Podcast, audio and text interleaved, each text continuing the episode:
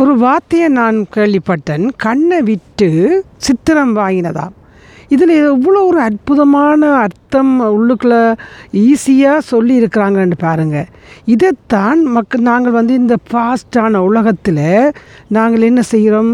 ஓடுறோம் ஓடுறோம். தெரிஞ்சோ தெரியாமலோ ஓடிக்கொண்டே இருக்கிறோம். ஓடுறது தப்பில்லை. எல்லாரும் முன்னேறணும் எல்லாரும் உழைக்கணும் எல்லாரும் சாதிக்கணும் தான் ஆனால் கண்ணை விட்டு சித்திரம் வாங்குற மாதிரி நாங்கள் வந்து எங்களோட உடம்புக்கு தேவையான ஒரு ஆரோக்கியமான உணவு ஆரோக்கியமான ஒரு நித்திரை ஒரு ஓய்வு இப்படி கணக்கு இருக்குது. அதை நாங்கள் செய்ய தவறுறோம். எல்லாரும் இல்லை ஒரு சில அதிகமாக செய்ய தவறினோம். இப்போ குடும்பத்தில் வேலைக்கு போய் வந்து வீட்டு வேலையை செய்யக்க அவர்கள் யோசிக்க ஓ டயர்ட் ஆயிடுவேன். நான் இதை க- பிறகு செய்யலாம். அல்லாட்டி மற்றவர்களுக்கும் பகிர்ந்து கொடுக்க வேணும் இப்போ பிள்ளைகளோ இருந்தால் பிள்ளைகளை கொடுக்கணும். இப்போ கணவன் வேலையை போயிட்டு வராண்டா கடைக்கு போகிற விஷயங்களை வந்து மனைவியே கொடுக்கணும்.